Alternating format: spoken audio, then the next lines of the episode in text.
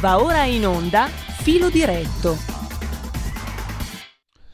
Ed eccoci qua, come tutti i giovedì, io ho il um, piacere di avere con noi, di salutare Antonio Maria Rinaldi, europarlamentare della Lega, economista. Buongiorno Antonio.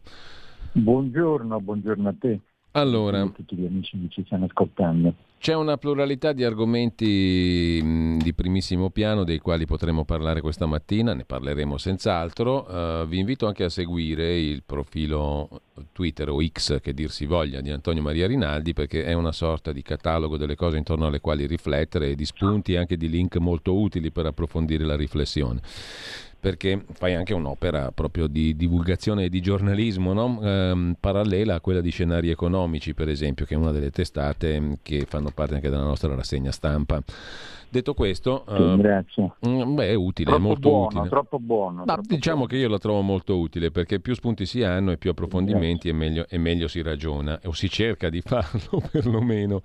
Intanto però una cosa io te la voglio chiedere perché stamattina facendo la rassegna stampa abbiamo dato conto anche di una presa di posizione di alcuni parlamentari europei a proposito della questione eh, del Nagorno-Karabakh o in lingua armena l'Artsakh. Abbiamo anche capito che quella non è una questioncina marginale, perché lì si scontrano gli interessi delle grandi potenze mondiali. Sono entrati anche gli Stati Uniti nella partita.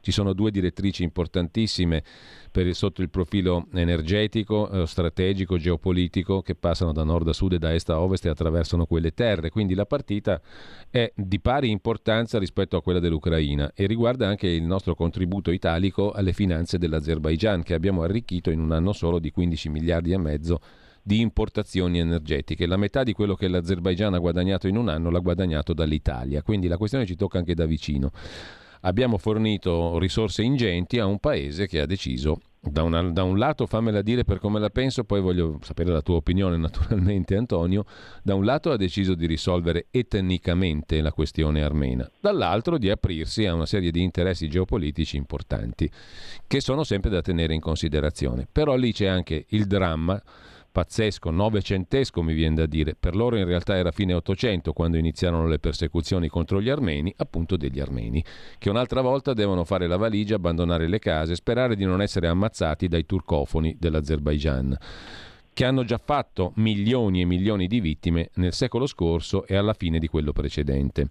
L'Europa è stata a guardare perché un paio di deputati, adesso non so quanti, ma tutti credo siate più o meno vi siate espressi in quei termini, avete sottolineato come, una volta di più, l'Europa è stata assente alle richieste di aiuto da parte degli armeni dell'Artsakh o Nagorno-Karabakh. 120.000 persone chiuse là da un sacco di mesi, da almeno nove mesi, senza rifornimenti perché l'unico corridoio che li univa alla madre patria armena è stato chiuso con pretesti dagli azeri e quindi si sono trovati in difficoltà per nove mesi. Adesso è arrivata la botta finale.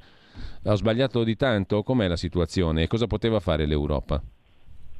Eh, guarda, pu- purtroppo, dico purtroppo hai fatto una fotografia eh, perfetta della situazione e soprattutto hai detto un concetto che ormai l'abbiamo capito un po' tutti quanti, che se l'Europa si riesce a distinguere è perché non fa assolutamente nulla, ma né prima né dopo. Cioè, ci siamo accorti che purtroppo eh, il meccanismo europeo dovrebbe essere un valore aggiunto rispetto ai vari paesi che compongono l'Unione Europea, cercando di dare delle indicazioni, delle soluzioni eh, eh, migliori, ovvero un anticipo rispetto ai singoli, mentre invece ci siamo accorti che è il contrario, cioè noi vorremmo, ma questo non solo purtroppo in questa situazione, ma in tutte le situazioni in cui è coinvolta l'Unione Europea, cioè qui c'è un immobilismo eh, dovuto al fatto che non si riescono a conciliare poi tutti gli interessi di tutti quanti i 27 paesi, anzi oserei dire tutti dei 27 paesi che fanno parte dell'Unione Europea, di quei eh, due o tre mh, padroni del vapore, no? bisogna sempre poi eh, tener conto delle loro esigenze. Però effettivamente eh, complice quello che è successo con l'Ucraina prima, noi non avevamo dei piani, anche come Italia sto parlando, ehm, di riserva, ecco, per quanto riguarda il nostro approvvigionamento, si è andati di corsa a cercare di sostituire il gas russo e si è andati a bussare alle porte di quelli che potevano immediatamente offrire, senza magari tener conto che da lì a breve si sarebbero creati ulteriori problemi. Eh, questo è quello che sta avvenendo, perché noi purtroppo, eh, eh come tu giustamente hai ricordato, abbiamo contribuito nelle casse per quanti 15-16 miliardi? Ecco, sì, solo esclusivamente per l'acquisto praticamente di gas. Beh, sono stati utili Quindi, per eh, compensare i mancati importazioni energetiche dalla Russia, però, no? Però qui esatto, tocchiamo un altro esatto. tasto tragico che tu hai affrontato più volte. Eh. Fra l'altro, poi dopo parleremo di questo caso, perché oggi il Sole 24 Ore lo, lo, lo sostiene perché ha ripreso un rapporto Ocse cioè, queste sanzioni poi hanno fatto qualche cosa, perché questo è il vero problema su cui noi dobbiamo battere il, il, il pugno. Allora, io personalmente sono mm. sempre stato di questa eh, linea e la ribadisco anche adesso. Eh, mi rendo perfettamente conto che il blocco occidentale doveva dare delle risposte eh, in, in, termini economici. Premesso che storicamente le sanzioni non sono mai servite a nulla, anzi, anzi eh, sono state controproducenti sempre. Ma in questo caso, specialmente nei confronti delle aziende italiane, che ricordo, ricordo non sono multinazionali, le aziende italiane sono per il più del 99% micro e piccole e medie imprese, cioè quelle veramente piccole, quelle che fanno il, eh, che di fatto hanno fatto e fanno la forza dell'Italia. Vi ricordo che l'Italia alla fine dei conti è sempre la seconda impresa manifatturiera in Europa su 27 dopo la Germania, quindi vuol dire che questo tessuto industriale concepito con questo eh, eh cliché cioè delle micro, micro e piccole e medie imprese, per noi ha funzionato, cioè ha sempre funzionato e speriamo che rifunzioni sempre per il futuro. Però sono quelle che hanno con queste, eh, questi 11 pacchetti, attenzione, 11 pacchetti di sanzioni eh, dell'Unione Europea nei confronti della Russia, eh, sono state quelle che ne hanno purtroppo avuto il maleficio superiore, perché non è stata eh, diciamo, intrapresa un'azione di, eh, eh, di aiuto, di ristorno, di supporto, almeno per compensare la perdita di fatturato dovuta al mm. fatto che non potevano più esportare le loro merci in, in quel mercato. E questo è quello che è avvenuto. Io ricevo e mh, sono eh, fiero e orgoglioso da rappresentante eh, eh, italiano qui a Bruxelles di ricevere da parte eh, del, di, di, moltissime micro e piccole imprese italiane ogni giorno telefonate, le, eh, email in cui dicono no, vi prego noi chiudiamo, noi abbiamo l'azienda so, che produce nell'ambito della moda delle scarpe, eh, abbiamo la piccola azienda agricola che esportava, che stiamo veramente, scusate l'espressione, ma è la verità, con il sedere per terra. Cioè perché se ci è stato detto di chiudere quel mercato dalla sera alla mattina, poi dopo non ci danno gli aiuti almeno per compensare, dove, dove eh, con l'aumento fra l'altro eh, eh dovuto alla bolletta energetica, alle materie prime, queste aziende già erano veramente alla, alla, alla canna del gas, scusate la, la similitudine, e, e, e, dopo naturalmente due anni di pandemia, quindi si è aggiunto veramente il disastro al disastro. Adesso quando si riusciva a vedere qualche cosa, il fatto della guerra e della preclusione di questi mercati come sbocco del proprio merci eh, è stata una botta terribile. La gente eh, poi va per strada, non ha, non ha lo stipendio, non è la multinazionale che diceva bene, chiuso quel mercato, eh, ho tante eh, mie attività, trasferisco da un'altra parte il compenso. No, qui si chiudono, basta, è finito.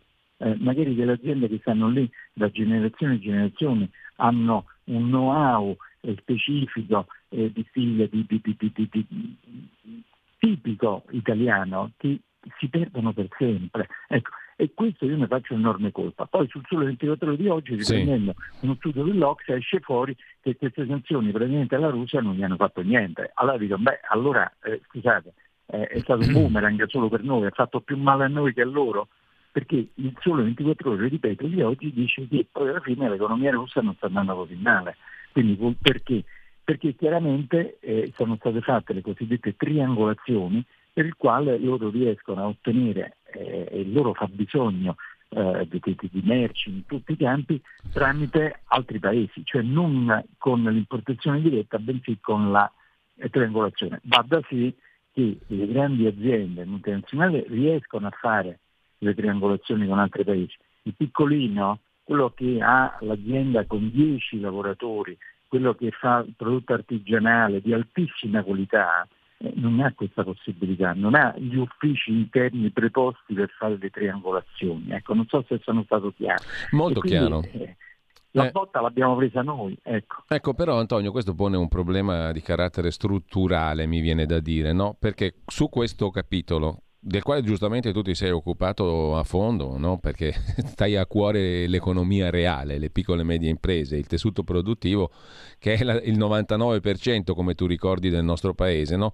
mm, quello vero, quello che poi ci fa andare avanti. Eh, ehm, su questo capitolo, sul capitolo immigrazione, sul capitolo gestione della finanza pubblica, si sta scoprendo chiarissimamente sul capitolo Armenia di cui abbiamo parlato prima, su tutti i capitoli essenziali, che l'Unione Europea è una finzione, una fictio iuris, come si direbbe, no? è, una, è, una, cosa che non esiste, ma non perché mh, mm, siamo degli euroscettici o, dei, o degli euroaffossatori, ma perché è così, è impossibile comporre le esigenze di tanti paesi diversi. Finché i paesi diversi si curavano le proprie esigenze, Qualche voce in capitolo i paesi ce l'avevano, mi viene da dire. La Germania aveva un suo rapporto con la Russia che le, le, consentiva proprio il sostegno a quel tessuto economico, il suo, di cui parlavi tu in relazione all'Italia, cioè al nostro. Ehm, L'Italia aveva una sua politica euro-mediterranea con i tanto deprecati protagonisti della Prima Repubblica, no? Craxi, Andreotti e compagnia bella. Da quando abbiamo messo dentro tutto nel calderone non possiamo più tutelare i nostri interessi. Allora non è semplicemente buon senso prenderne atto questo e dire torniamo a esercitare un ruolo ciascuno secondo il suo peso. O sbaglio? Tu, tu parli bene, tu parli benissimo, però eh, il problema è che eh, questo fino ad ora non è avvenuto. Quando ad esempio eh, c'era la possibilità, eh, quattro, esattamente quattro anni fa, di eh, rivedere, non dico le regole del gioco, ma mettere i puntini sulle i, eh, non dando la fiducia all'attuale commissione guidata dalla signora Ursula von der Leyen, perché ricordo, e lo ricordo ogni giorno, giorno che la commissione Ursula von der Leyen è stata eh, diciamo, fiduciata, non sfiduciata, fiduciata da soli nove voti e badate bene che allora con la presenza della delegazione del Regno Unito, perché allora ancora c'era, eh, i deputati erano 751, ecco, adesso sono 705 perché una parte eh, dei, dei, del, della, della, delegazione del Regno Unito eh, è stata assegnata ai vari paesi, mentre un'altra non è stata, non è stata assegnata.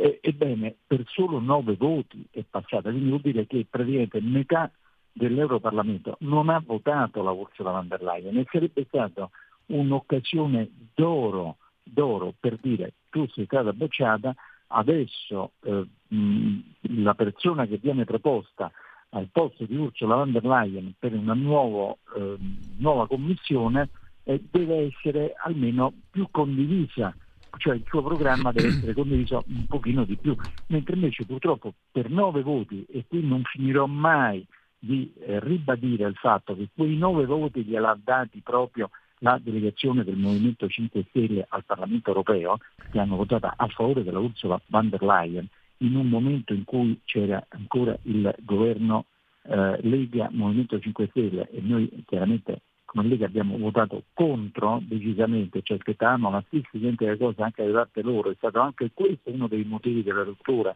perché non si può dire a parole una cosa e poi nella pratica farne un'altra. Ebbene, se non fosse passata luce von der Leyen, sarebbe dovuta venire un'altra persona e doveva aggiungere sicuramente a dei compromessi che avrebbero eh, eh, diciamo, dato un orientamento diverso a questa commissione. Perché diciamolo tutta, eh, questa commissione della Ursula von der Leyen è stata, a mio avviso, ma non credo che sia solo il solo, la peggior commissione da quando esiste l'Unione Europea. Ci stanno facendo rimpiangere, è una battuta chiaramente, il, eh, il famoso Juncker, ve lo ricordate? Ecco, quello che non si reggeva in piedi. Ce lo stanno facendo rimpiangere per dire, mm. perché in, eh, le problematiche che eh, purtroppo sono avvenute in questi ultimi quattro anni ha gestito la situazione nel peggiore dei modi possibili, accompagnata fra l'altro da una gestione della Banca Centrale Europea con la signora Christine Lagarde eh, fallimentare. Ecco, su questo poi scusate ma mi devo scatenare. perché qui ogni volta che ecco, tocco un argomento si apre una, un vaso di Pandora. Ecco, io sono l'unico italiano, tra l'altro, relatore ombra per conto del mio gruppo Identità e Democrazia, presente in commissione Econ eh, sul file importantissimo della revisione del patto di stabilità e crescita, cioè del fiscal compact, le regole economiche del gioco, diciamo. Eh, quelle che sono state sospese no? per la pandemia cioè, e dovrebbero ritornare in vigore il primo di gennaio, a meno che non ci sia una modifica radicale. Io sono l'unico italiano come relatore ombra in commissione e mi faccio il fegato proprio non lo so in quale modo, perché va da sé che con una politica, e l'ha detto anche il nostro ministro eh, Giorgetti, con una politica della BCE di tassi eh, sempre rialzo e non si capisce il perché eh, questo accanimento che sta mettendo veramente in ginocchio le imprese e le famiglie, quelli che hanno prestiti, mutui, ehm, finanziamenti delle aziende, tutto quanto, ma sta mettendo anche a dura prova anche le finanze pubbliche, perché aumentano gli interessi sul debito pubblico, cioè sui titoli emessi su quelli emittenti, emittenti per il quale saltano i conti. Cioè noi per il discorso, eh, grazie, tra virgolette, alla signora Lagarde, noi abbiamo un conto di moltissimi miliardi in più da pagare di interessi. Ebbene, io mi sto battendo in tutti i modi, in tutte le maniere, per scorporare dal, col- dal computo del deficit questo aumento non previsto. Cioè un conto è spendere per la sanità, per i dipendenti pubblici, per le pubbliche amministrazioni e un conto invece è spendere, ad esempio, ecco perché c'è stato un problema di tassi che fra l'altro più che discutibile da parte della BCE. Quindi eh, non possono essere messi sullo stesso piano no? questi due tipi di spese. Eh, fra l'altro vorrei ricordare pure che noi siamo chiamati alla famosa agenda green, agenda digitale, a fare degli investimenti incredibili. Sì. Ecco, que- che ci dice attenzione l'Unione Europea, l'Unione Europea ci dice che dovete fare questi in questi termini. Quindi ho proposto, ma mi sembra più che logico, di scorporare o almeno una parte di questi investimenti dalla spesa corrente, perché non, non, innanzitutto non l'abbiamo deciso noi dell'agenda, ci sono dei tempi piuttosto diciamo, stringati, va bene, eh, anche eh, gli altri finanziamenti del PNRR dovuti a quello che è avvenuto col Covid, cioè non è un'amministrazione ordinaria, no? non è che ogni 3-4 anni c'è, c'è, una pandemia con quegli effetti, anche gli effetti ad esempio delle spese militari sono tutte spese estemporanee che vanno tolte dalla gestione corrente del bilancio dello Stato e la questione dice non ci vogliono sentire. Quindi io eh, non lo so, eh, un giorno eh, quando ci sentiremo non avrò più voce e sarò giustificato dal fatto che veramente mi metto a strillare. Ma, cioè eh, non capisco eh, questa, ehm, come si può dire, eh, proprio cecità più assoluta nei confronti di tematiche che dovrebbero essere di, di buon senso. Capisci Giulio? Certo Antonio, ehm, io mh, mm, volevo anche chiederti mh, mm, un'altra, un'altra, cosa, facendo un piccolo passo indietro a domenica scorsa a Pontida naturalmente, no? mm, Marine Le Pen a Pontida e nello stesso giorno Ursula von der Leyen a Lampedusa con Giorgia Meloni. Che cosa ne viene fuori da questa fotografia duplice, da queste due fotografie secondo te?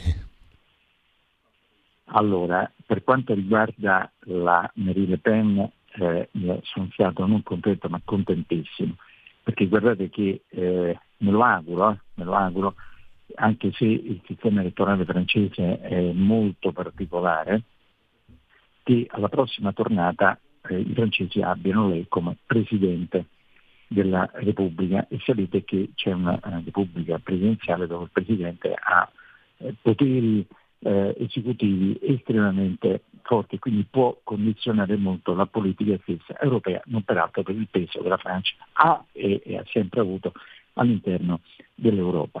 E quindi ben venga e sia anche un segnale che ci siamo stufati di avere da che esiste, attenzione, l'Unione Europea, dei governi eh, di commissione eh, orientati a sinistra, perché eh, mi spiace, lo ribadisco, è stato sempre fallimentare. Qualcuno mi dica eh, qualcosa di buono che hanno fatto qui eh, come eh, Commissione europea da quando esiste Maastricht. ecco, lo, lo, vorrei sapere, ma anche prima, anche prima di Maastricht dell'Unione Europea, le varie commissioni erano sempre orientate a sinistra.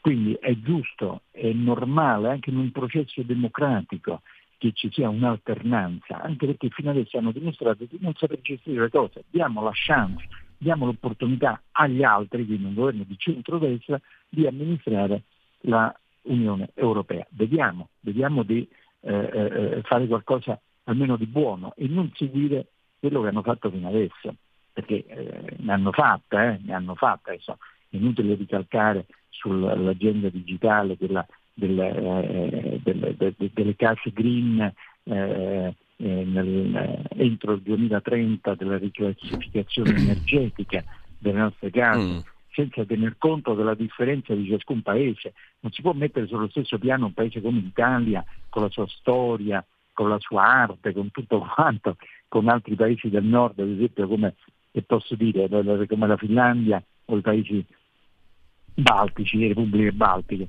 ma anche della stessa Germania. Eh, basta pensare che in Italia più dell'80% delle famiglie sono proprietarie della casa dove abitano rispetto al 45% di quelle tedesche e al 55% delle francesi. Basta andare nell'ultimo borgo eh, italiano eh, sito o al nord o al centro o al sud e uno si rende conto che cosa significa? Significa per noi qualcosa di impossibile e mm. realizzabile con quei criteri che vuole sì. eh, di adeguamento energetica rispetto magari ad altre eh, nazioni dove le case le fanno prefabbricate nel giro di una settimana. Insomma, eh, non so se sono stato chiaro, come tutto il discorso della transizione ecologica delle macchine elettriche che è impossibile, è insostenibile, non è fattibile, solo che qui si va dietro a delle chimere non lo so che cosa, come se eh, facessero parte di sette religiose, no? dove ci sono dei dogmi, non si discute, bisogna fare così, punto e basta, perché l'hanno detto i grandi sacerdoti. Sì. Intanto in Gran Bretagna eh, vanno in altra direzione, anche, anche, gli inglesi che sono fuori dall'Europa. Ma certo, ma certo. Allora, io dico questo, è il caso che i cittadini europei prendano coscienza e che capiscano che purtroppo eh, i nostri destini sono legati a doppio filo ormai da quello che sta avvenendo in Europa e diano un segnale estremamente forte il 9 di giugno del prossimo anno, quando si andrà a votare, solo in un giorno, eh, domenica 9 giugno si andrà a votare, per poter eh, consentire al, uh, a tutti i paesi dell'Unione Europea di fare una maggioranza che finalmente diversa da quella di orientamento di sinistra che fino adesso ha sgovernato, avete capito bene, sgovernato le sorti dell'Europa. Quindi dare un cambio, un segnale fortissimo. Quindi il fatto che la Le Pen sia venuta significa che debbono esserci delle alleanze prima, non dopo. Io quando sento ah, poi vediamo dopo tutti, no, lo devi dire prima quello che vuoi fare, perché io ti do una delega ti delego come cittadino a te politico per rappresentarti. Quindi tu mi devi dire prima che cosa devo fare. Quando io do la delega a qualcuno, lo devo sapere prima, no che dico, ah fai tu, fai come ti pare, no, ti do la delega nel dire tu devi fare questo, questo e questo, e allora io ti voto. Ecco, questo deve avvenire. Ecco, l'altra foto, ecco, l'altra foto è quella di von der Leyen. Mm. Ecco, ecco, aggiungo una infatti... considerazione, Antonio, a quella fotografia lì del von der Leyen con Meloni a Lampedusa, eh, che è questa. Il, il, raggio è stato allargato da parte della stessa Premier Meloni all'Europa, quindi il decalogo di von der Leyen, sulla cui efficacia chiedo il tuo parere, e mh, ulteriormente all'ONU. No? È stata portata all'ONU la questione. Ehm, il raggio va allargato o va ristretto, secondo te? Allora, guarda. Perché è uscito adesso anche il sondaggio stamattina, no? il sondaggio sulla stampa di Alessandra Ghisleri: 6 italiani su 10 bocciano il governo. Vabbè, la Lega ci guadagnerebbe perché sarebbe oltre il 10%, ma non è quello il punto. Insomma, il 74% degli interpellati ritiene importante il tema dell'immigrazione e una bella quota dice ci vuole maggior durezza, oltre che maggiore organizzazione. Quindi allarghiamo o restringiamo? La portiamo all'ONU o ce la, uh, o allora. ce la risolviamo noi la situazione? Io, io sdoppierei il problema. Allora, da una parte effettivamente il governo deve fare di più, perché eh, c'è una situazione di emergenza, bene? quindi eh, a mio avviso sarebbe pienamente titolato nel prendere delle decisioni anche drastiche immediatamente. Dall'altra parte però eh, sono convinto che il governo Meloni, in particolare Meloni, faccia molto bene a esternalizzare questo problema. Devo dire, guardate che qui c'è un problema, nel senso che dopo non ci accusate di eh, eh, aver fatto un qualche cosa, visto che voi non fate niente, quindi fa bene a coinvolgere l'Unione Europea, fa bene andare all'ONU e dire queste cose, perché un domani se noi eh, prendiamo delle decisioni anche drastiche, eh, eh, noi potremmo dire ma ve l'abbiamo detto, vi abbiamo portato a vedere qual è la situazione, non è che siete cascati dal pero e, e, e non sapevate assolutamente nulla. Quindi eh, quello che io dico è fare di più, ma molto di più, anche qualche cosa di più concreto, perché altrimenti qui non si può andare avanti ogni giorno con delle situazioni drammatiche, si vedono nei, nei telegiornali, ecco, e, e, e, e, con gli altri che non praticamente sono completamente eh, assenti, silenti, perché, perché, la Meloni fa bene andare lì e portare la van der Leyen e dire lo stai vedendo, non è che non lo sapevi poi, vado all'ONU, io lo sto dicendo che c'è un problema, quindi se un domani noi mettiamo le navi, se un domani chiudiamo le frontiere, eccetera, voi già eh, sapete il motivo, non è che cascate appunto dall'albero, ecco, questa è la mia la mia visione. Però dopo aver fatto questo bisogna fare, bisogna agire. Non peraltro, ecco, questa è una cosa che mi ha colpito moltissimo. Sì. Oggi tra l'altro c'è un articolo sul giornale che lo riporta perché da qualche giorno sul web gira un, dei video di, di, Andreotti, credo che sia del 90-91, e di Craxi pure del 90, sì, sì. in cui eh, eh, oso dire, mi permetto di dire, profetici, che stanno dicendo eh, eh, più di eh, 33 anni fa, 32-33 anni fa, quello che sta avvenendo oggi, ma in una maniera eh, come se l'avessero vista. Cioè, quindi sono dei fatti che persone che avevano certamente una visione eh, lunga, eh, non peraltro uno si chiamava Andreotti e l'altro Graxi, erano cose che eh, se l'aspettavano. Purtroppo non è stato fatto nulla, ma la colpa non è eh, esclusivamente dell'Italia. L'Italia ha solo la colpa di essere praticamente una, mm, una portaerei nel Mediterraneo, quindi è, un, problema geografico del, dell'Italia, ha solo quello di colpa, ma il resto dell'Europa se n'è tranquillamente fregata. Ecco, eh, a iniziare proprio da, dagli altri. Quando dicono ah ma eh, anche la Germania fa la sua parte, anche la, la Francia fa la sua parte, sicuramente, però sappiamo che la Germania in particolar modo ha fatto sempre delle selezioni pro domo, nel senso che ha sempre eh, fatto venire persone con la finalità di avere anche del personale a più basso costo per le proprie esigenze. Questo lo sappiamo. Eh, sappiamo che loro avevano bisogno per essere competitivi di avere un costo del lavoro inferiore e tramite queste manovalanze avevano sicuramente il vantaggio di pagarle di meno. Guardate che i tedeschi, vi ricordate con la storia della Siria, la Siria, la Siria, la sì. Siria ha un grado di scolarizzazione estremamente elevato, quindi loro prendevano persone anche laureate, avevano problemi di eh, aumentare come invece abbiamo noi. Eh, ad esempio il numero dei medici, ingegneri, architetti, professionisti e dalla Siria li prendevano.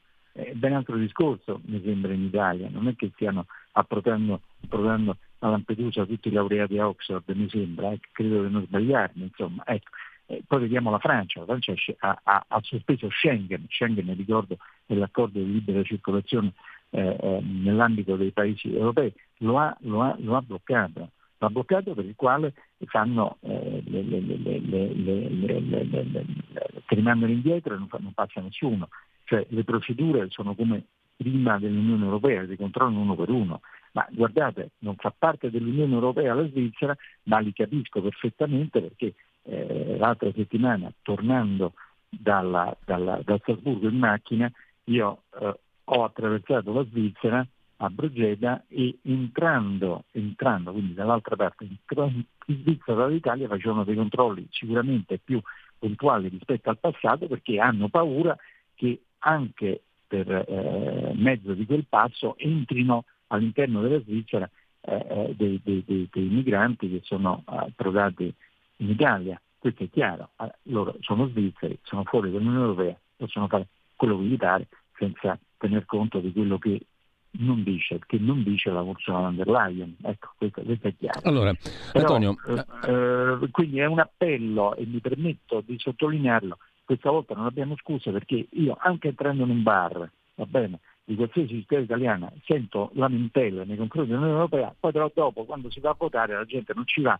oppure magari va a votare per quelli che eh, fino adesso hanno contribuito al suo disastro. Allora abbiamo la necessità di fare una piccolissima pausa, poi ritorniamo in onda e magari apriamo anche le linee telefoniche per chi vuole intervenire allo 02 92 94 7222. Poi vorrei chiederti di altri tre argomentini da poco appena ci risentiamo. Ehi tu, non trovi più il segnale di Radio Libertà sulla tua radio DAB? Non disperarti, risintonizza. Sì, ma come? È facile, tasto menu, poi scegli il tasto corrispondente alla ricerca automatica dei canali, attendi qualche minuto e tutte le stazioni DAB della tua zona saranno disponibili. Stai ascoltando Radio Libertà, la tua voce libera senza filtri né censure, la tua radio.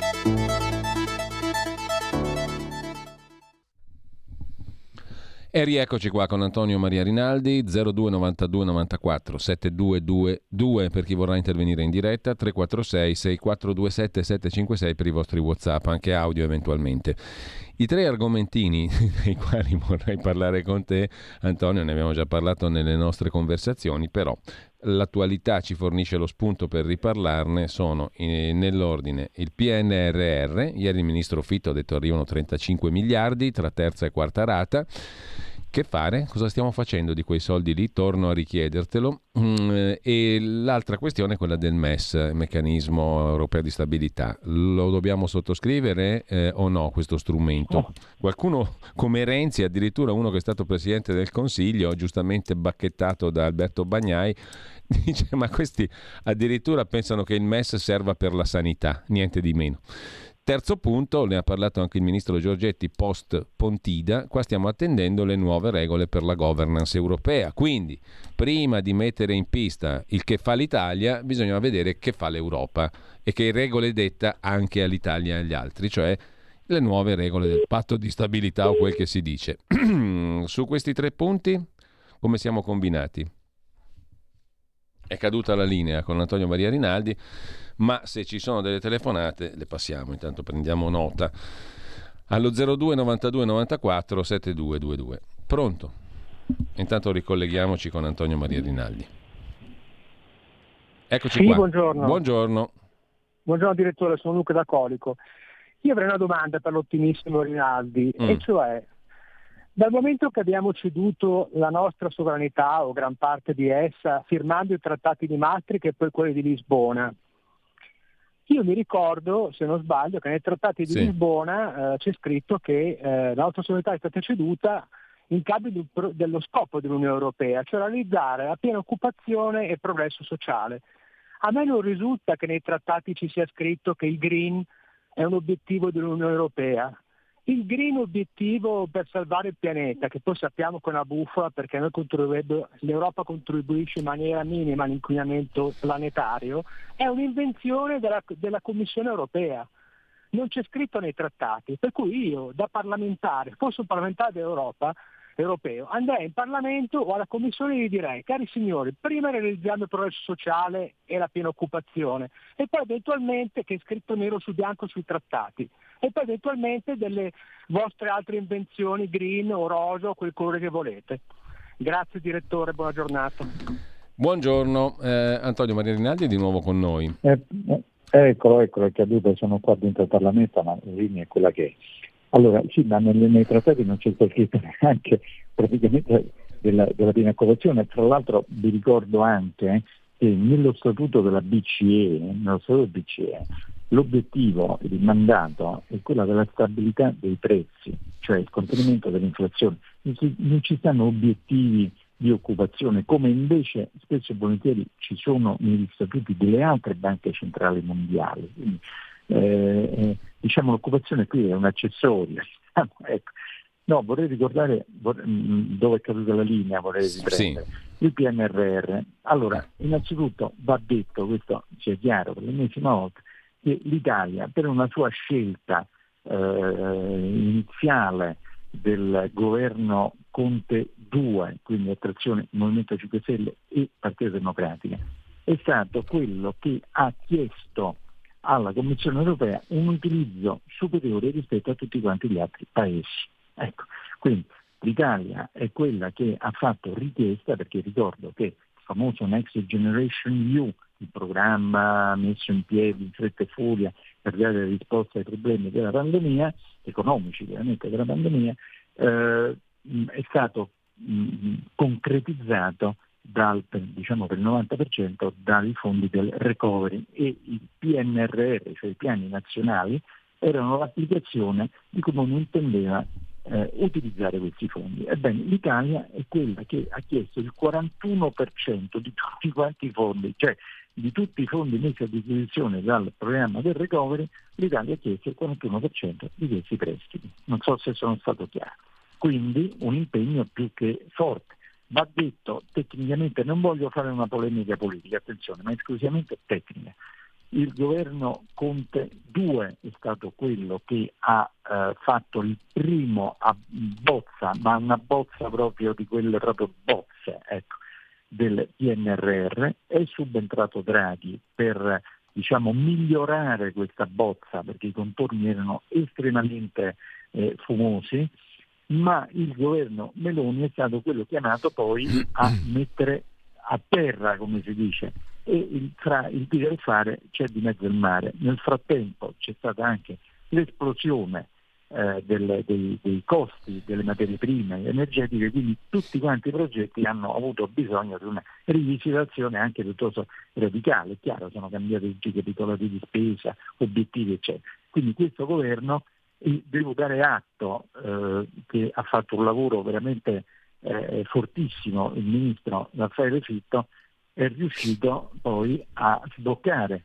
Noi siamo giustamente ricordato al, al, al, alla quarta tranche e considerate che la terza tranche adesso è, mh, stanno pagando entro eh, ottobre, quindi eh, li stiamo già utilizzando, ecco, e quindi eh, la quarta tranche per un totale fra la terza e la quarta di una trentina di miliardi, quindi è impegnativo, è impegnativo. D'altronde Fitto, vi dico sinceramente, conosce bene qui i meccanismi perché era mio collega qui a Bruxelles, quindi come eurodeputato, poi è stato eletto in Italia e poi diventato ministro, quindi ho dovuto dimettere, quindi conosce, conosce, molto bene. Fra l'altro, nota personale, ho fatto con lui il viaggio lunedì in aereo, gli ho detto, caro Raffaele, ti sei presa una bella gatta da pelare, dice mamma mia, guarda, non ci dormo la notte, però finalmente, per fortuna, abbiamo, siamo riusciti a chiudere tutte le eccezioni che avevano tirato fuori su di noi, poi alla fine siamo riusciti a sciogliere. Ha fatto guarda, non ti invidio proprio, vi faccio tanti complimenti. Ecco. Però indubbiamente ci sono enormi problemi proprio tecnici di eh, applicazione. Fra l'altro c'è anche un altro aspetto da non sottovalutare che oggi è eh, nel, riportato in diversi giornali e che continuano sul loro binario gli altri fondi ordinari, cioè fondi di coesione, cioè questi fondi del PNRR non sono sostitutivi ai normali fondi a cui i paesi dell'Unione Europea hanno accesso, quindi viaggiano su un altro binario.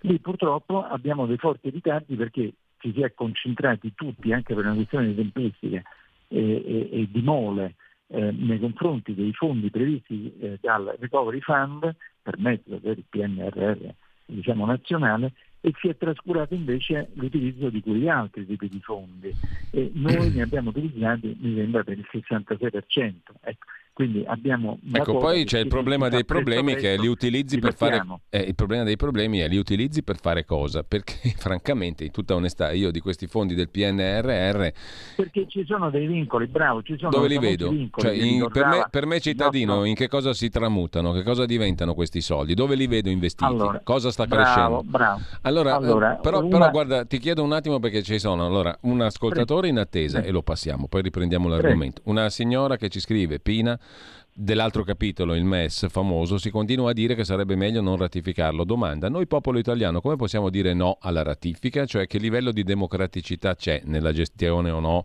di questo strumento, quest'altro strumento europeo di debito per noi? Eh, e poi c'è una telefonata e un audiomessaggio. Passiamo prima alla telefonata e poi sentiamo l'audiomessaggio. Pronto? Buongiorno. Buongiorno direttore Tenarte e buongiorno anche al, al dottor Rinaldi. Buongiorno. Rinaldi, lei è un, un insigne economista, però le volevo fare una domanda di ordine politico-religioso. Il dottor Cainarto ogni volta che sente parlare di Vaticano elegantemente da par suo glissa, non si vuole praticamente infognare. Eh, Va bene? Infognare è il verbo giusto, diciamo. Ecco, sì, no, ma io diciamo che è già una decina di volte questo ha avuto il sospetto, che sento in tv quella vecchia cariatide comunista di Piero Sanzonisti dicendo che questo non si può fare, comunicare, bisogna seguire la politica del Vaticano si può fare. Noi abbiamo il Vaticano e non si può fare. Cioè da una vecchia cariatide comunista. Va bene. Or, orma, ormai, Vabbè, ma scusi, ma c'è il, Papa che, di- c'è, mi scusi, c'è il Papa che dice preghiamo per Napolitano che era un santuomo? Che era un santuomo. Quindi. Ormai la chiesa, la chiesa, del compagno Bergoglio è diventata una, una, branca della terza internazionale praticamente, o della quarta, faccia lei, dell'internazionale comunista mondiale. Va bene. Tu, eh, tu, vedi praticamente i titoli dell'avvenire, li puoi sovrapporre a quelli del manifesto, sono uguali, uguali, identici, le cose. Quindi accogliere se noi non ci liberiamo di questo cancro che con le sue metastasi da duemila anni distrugge il corpo di questo paese, cioè la Chiesa Cattolica, io ho proposto tra l'altro e vorrei concludere di fare una colletta, non so quanto costa un viaggio per l'Argentina, prendere il compagno Bergoglio, metterlo sul primo aereo e rispedirlo da dove è venuto. Metto io la cifra, non sono ricco, quanto è 1000 euro, glielo pago io, così almeno un po' cioè, sta facendo dei danni. Questo non si può fare perché non vuole valicare, quello non si può fare perché volemo bene tutti, va bene. Noi bene. eravamo un popolo 2000 anni Mario, fa. Mario, Mario, Mario, Mario. Tutti siamo diventati un popolo di smidollati dopo 2000 anni di cristianesimo. Scusate, ciao. Mario riprende la lezione di Nietzsche, eh, rivista e corretta in maniera molto più soft. Comunque, abbiamo anche l'audio messaggio. L'ironia ci salverà tutti. Spero, eh, spero perché che sia un'arma sufficiente. Intanto abbiamo anche l'audio messaggio. Buongiorno, sono Pietro da Bergamo. Vorrei chiedere a, a Rinaldi se gli dispiacerebbe se Gentiloni dovesse andare via dall'Europa o se è contento. Magari in Italia riesce magari a regalare tutta l'Italia, non solo i mari, alla Francia. Ciao! Eh sì, perché qualcuno vede Gentiloni, se c'è la crisi, se arriva lo spread, se ri- si ripete più o meno la situazione del 2011 come prossimo Premier, far cadere Meloni, mettere Gentiloni al governo. Abbiamo un bel po' di robette di cui parlare, Ale- Antonio. Eh, guarda, allora, iniziamo subito dall'ultima cosa. Io mh, mm, spero ecco, che eh, non ci siano più che minimi presupposti affinché Gentiloni ritorni a fare il Presidente del Consiglio, ecco, perché dovrebbe avere una maggioranza parlamentare, mi sembra che attualmente la maggioranza parlamentare sia di ben altro segno e aggiungo anche per fortuna e mi auguro che questa maggioranza eh, vada avanti non solo per i restanti quattro anni, ma che si riproponga anche per i successivi cinque anni, scherzando dico 5 più 5 più IVA, così ci togliamo dalle scatole eh, la sinistra che ha fatto solo disastro e soprattutto è colpevole di aver assecondato al 100% quello che veniva imposto dall'Europa, senza tirare sul ditino, perché molto probabilmente c'era l'accordo, dice guarda tu devi dire sempre di sì e noi vi appoggiamo dall'Europa. Infatti il, il PD era sempre quello, belli, bravi, eh, stupendi, eccetera, tutto quanto, e gli altri che alzavano il ditino nel dire ah no, qua erano brutti, sporchi e cattivi, perché ormai la, la, la, diciamo, la storia ormai l'abbiamo conosciuta. Però per ritornare al simpatico amico che diceva ah ma il Vaticano cioè, non credo che bisogna chiedere al Vaticano se ratificare o meno il MES, insomma ecco, non credo che siano loro titolati. Penso che tu eh, prima hai sì. fatto una giustissima eh, osservazione nei confronti di Renzi, perché Renzi se ne è uscito qualche giorno fa dicendo ah, dovremmo utilizzare 37 miliardi di MES per il sistema sanitario. Allora, premesso che negli ultimi dieci anni proprio per dar conto e star dietro a quello che ci veniva imposto dall'Europa, che ci diceva tagliate perché avete speso troppo, abbiamo proprio tagliato nel settore sanitario 37 miliardi, poi ce ne siamo accorti durante la pandemia che cosa ha significato non avere più eh, quel numero minimo sufficiente di eh, terapie intensive, di letti disponibili e l'abbiamo pagato in maniera molto molto salata. E quindi praticamente prima l'Europa ci dice di eh, tagliare e poi adesso noi dovremmo andare a prendere i soldi a prestito a delle condizioni speciali per reintegrare quello che ci ha detto prima di tagliare. Ma questa è una conferma del sale e olio.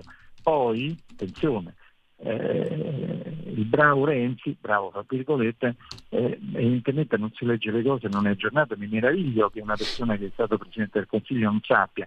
Il discorso di poter utilizzare i fondi eh, del MES eh, con il cosiddetto MES sanitario sono scaduti l'altro anno, quindi eh, sto dicendo evidentemente delle cose che non sa, neanche se volessimo, io aggiungo per fortuna potremmo farlo con quella configurazione, cioè utilizzare i soldi del MES sanitario perché è scaduta l'opzione l'altro anno ed è grave, ripeto, è grave che un ex Presidente del Consiglio non lo sappia. Posso capire senso nittido della situazione, ma insomma un, un Renzi dovrebbe saperlo, visto che ha avuto un ruolo importante nella nostra politica. Però eh, per il MES vale la regola che tutti tengono famiglia, come dico io, anche in Europa, allora, siccome c'è questo bel carrozzone, chiamiamolo così, con più di 400 persone con sede in Lussemburgo, hanno addirittura stipendi navisti, hanno l'immunità per quanto riguarda le loro funzioni, eccetera, e non gli si sta trovando un'allocazione, cioè dice ma che ci sta da fare tutta questa baracca che avete messo in piedi?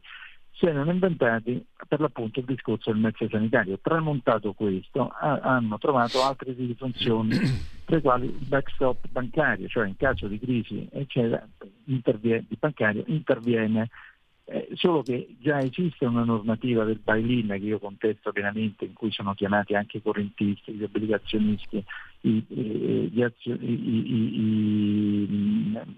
i cittadini diciamo, che hanno rapporto con la banca a pagare, abbiamo visto quello che è successo. Quindi eh, a mio modestissimo avviso se vogliamo mantenere questo baraccone almeno facciamo qualche cosa di profitto. Allora, utilizziamo come agenzia di rating, visto che non esiste un'agenzia di rating europea mm. e soprattutto non esiste un'agenzia di rating indipendente, sono tutte espressioni di banche e società assicurative, in particolare anglo-americane. Quindi togliamoci dal gioco, dal gioco delle, delle, delle, società di rating che fanno anche loro bello e cattivo tempo e istituiamo un'agenzia di rating europea indipendente.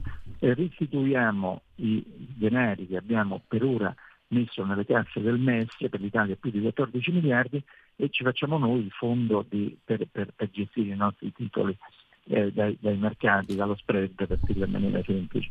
E, fra l'altro è una mia, domani posso dirvi una cosa, domani sì. sulla verità ci sarà un bello articoletto proprio sull'argomento, perché, perché vedete sempre, come ho detto prima, sono l'unico italiano relatore ombra in Commissione Econ sulla riforma del patto di stabilità e vi dico sinceramente che la mia funzione è quella di cercare con le mie modestissime risorse, per carità, ma di difendere il nostro paese. Va bene, questo è il mio obiettivo, non mi interessa nulla. Io sto qui per difendere il mio paese, ho quasi 70 anni, quindi non me ne frega niente, lo faccio per i miei figli e di fatto per tutti quanti i figli e delle future generazioni. Voglio salvare il possibile questo paese perché ne vedo di tutti i colori.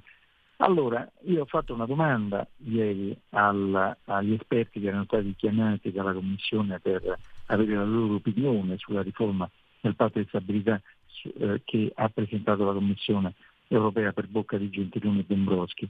E io ho detto, ma guardate, ve ne siete resi conto che c'è una palese eh, incompatibilità fra il MES, cioè fra il trattato intergovernativo del MES e la proposta della Commissione di revisione del patto di stabilità. Perché?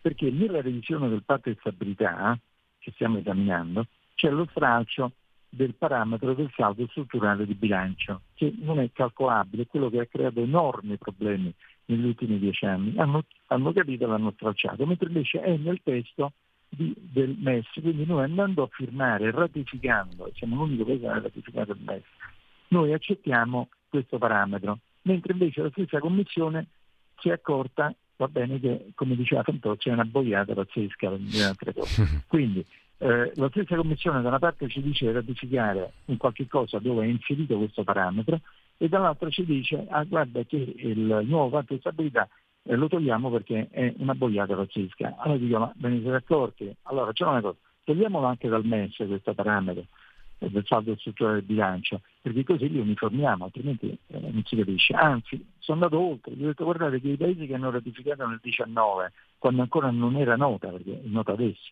la riforma stabilità, non avrebbero firmato vedendo che c'è questa incongruenza. Quindi noi facciamo molto bene ancora a non ratificarlo. Ecco, non mi hanno risposto, non mi hanno risposto. Domani sulla verità c'è un bel articolo. Allora, domani lo leggiamo, intanto abbiamo pochissimi, abbiamo pochissimi minuti, dire, Antonio.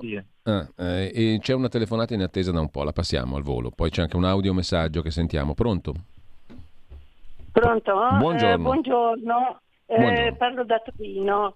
Eh, senta, io volevo eh, far presenza lì per gli immigrati che eh, io dove vado in vacanza eh, a Uls e lì incominciano ad arrivare perché tramite un sacerdote che ha la sede a Bussoleno, che è un paese della Bassa Valle, eh, ha pensato bene di eh, mandarli in questo, in questo paese eh, e li ha, li ha, sistemati in un posto che insomma è abbastanza bello nel senso che è abbastanza grande eccetera però può contenerne solo una settantina. E allora questo sacerdote incomincia a reclamare perché sono molti di più.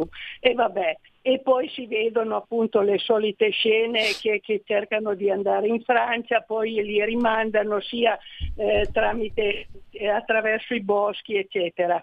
Poi io volevo far presente un'altra cosa, noi che eh, abbiamo questo grossissimo problema. Lì in Kenya, eh, a Kakuma, non so se il professor Rinaldi eh, lì è al corrente, c'è un grossissimo eh, campo profughi che eh, conta ehm, qualche, fino a qualche, te- qualche, tempo fa quasi 200.000 persone e pensavano di costruirne un altro ed è sotto l'egida del, dell'ONU e l'ONU che si interessa a mantenerli per modo di dire perché si devono aggiustare eh, molto. E per cui eh, anche noi non possiamo chiedere eh, anche l'intervento come ha fatto la, la Presidente Meloni eh, lì dell'ONU. E, a un certo punto è un'emergenza enorme. Questi qua anche sono profughi dal Sud Sudan, per cui eh, quelli di Kakuma, per cui eh, anche lì hanno bisogno di grande aiuto. E altrettanto noi, ecco, dovremmo chiedere l'ONU che, che intervenga intervenga. Eh, a proposito di ONU, grazie signora, deve essere rapido perché sono le 10.25, un, due audiomessaggi al volo e poi le ultime considerazioni ad Antonio Maria Rinaldi. Sentiamo. Buongiorno Giulio, buongiorno all'onorevole eh, ospite. Volevo chiedere, mi scuso, mi sfugge il, il nome e l'emozione, volevo chiedere se ehm, informazioni su una decisione che la comunità europea sta per prendere con una delibera del 5 luglio 2023 intitolata CRISP eh, barra CAS, morale a favola, eh, si vuole modificare la, l'etichettatura dei prodotti contenenti OGM. Con la nuova etichettatura molto probabilmente, anzi sicuramente non sarà più riconoscibile un prodotto che eh, contiene OGM da uno che non contiene eh, OGM. A mio avviso questa è una cosa molto eh, grave. Poi questa decisione andrà anche a influire sulla definizione di cosa è OGM, di cosa non è OGM, eh, definendo dei nuovi OGM. Insomma, la materia è piuttosto complessa. Volevo chiedere alla, all'onorevole se ha qualche novità innanzitutto su questa eh, delibera, se è stata votata o meno, e soprattutto la posizione sua e quella dei mh, mm, parlamentari della Lega. Mm, vi ringrazio, buona giornata Giovanni da Bergamo. Saluti a Giovanni, ultimo audiomessaggio. Buongiorno, sono Alberto. L'Europa ci impone il motore elettrico, eliminiamo i motori termici, il PD approva. In Emilia, come conseguenza, la Magneti Marelli chiude. Bonaccini, PD, disapprova e si lamenta. C'è qualcosa che non quadra. Grazie, buongiorno a tutti. Quando si dice il sillogismo, hai due minuti Antonio per concludere. È, du- è dura, è dura, ci, ci, provo, ci provo. Allora, ehm, da dove cominciamo? Perché gli argomenti sono tantissimi. L'ONU, l'OGM, eh, limitiamoci a questo. L'ONU, l'OGM, allora, la Magneti Marelli, Bonaccini, allora, PD. Guarda, guarda, guarda, guarda, subito ti dico. Per quanto riguarda il discorso eh, dei migranti, non è questione di risorse, non è questione di risorse, è questione che non devono proprio venire, perché il problema è molto semplice. L'Italia è quel piccolissimo pezzetto di terra, e basta vedere su qualsiasi cartina geografica, dove eh, l'Africa non ci può entrare dentro, non può entrarci, non solo l'Africa ma altri paesi. Quindi cosa succede? Se non c'è una collaborazione e, e si dice guardate, troviamo il sistema per aiutarli, d'altronde diciamo la verità, molti paesi hanno sfruttato l'Africa per le loro materie prime, non lasciando nulla, non creando eh, ricchezza anche sul posto.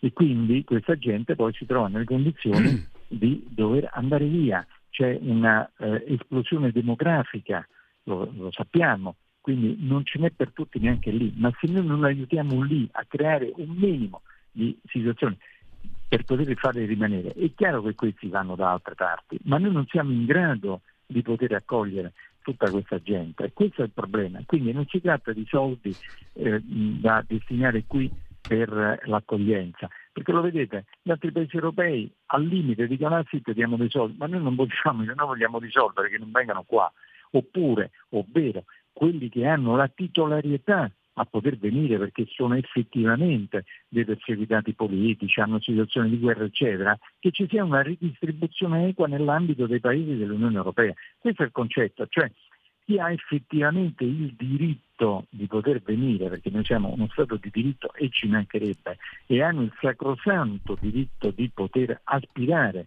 a venire in Italia e in Europa, va bene, che è una minimissima parte, Lì ci deve essere una solidarietà precostituita europea che dice tot a me, tot a quell'altro, tot a questo paese, non come avviene adesso che praticamente non succede praticamente nulla, perché noi non ci possiamo far carico per la nostra posizione geografica. Ecco, quindi non si tratta all'ONU mm. dei soldi per tenere chiese. Dove ne mettiamo? Antonio, Antonio se, sei, se, sei, d'accordo rimanderei la discussione su OGM e la ripresa sì. del tema dell'elettrico alla prossima, alla prossima occasione, perché poi così la, la, il quesito molto preciso che ci ha posto l'ascoltatore credo che possa interessare molte persone. No? E, eh, come no? E fra l'altro mi permetto anche sì. di dire una cosa, perché il discorso di questo governo che fa il piano Mattei è proprio in questa, in questa linea, come dire, aiutiamoli lì, perché? Perché Mattei Enrico Mattei, grandissimo eh, fondatore e primo presidente dell'ENI, anzi ci rimise credo la vita proprio per questo motivo,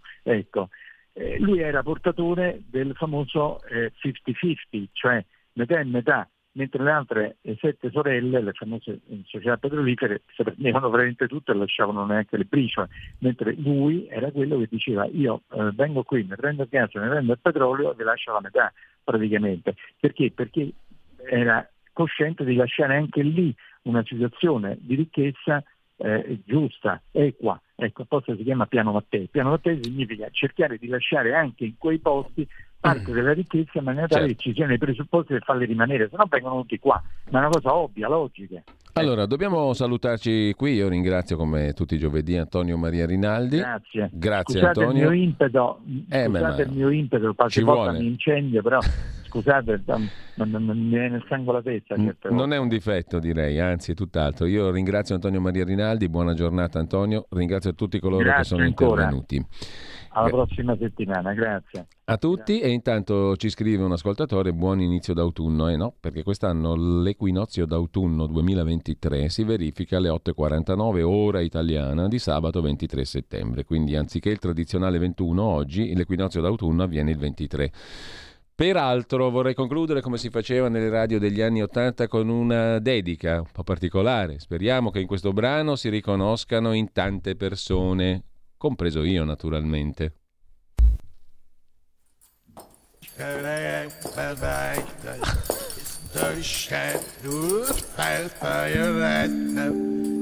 Giorgio Bracardi.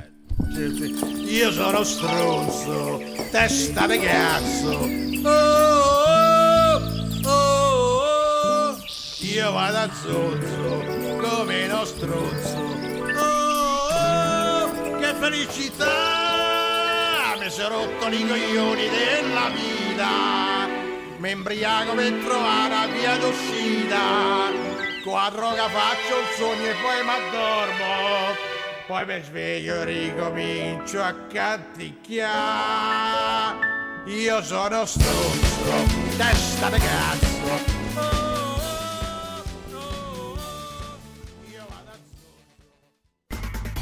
Avete ascoltato Filo Diretto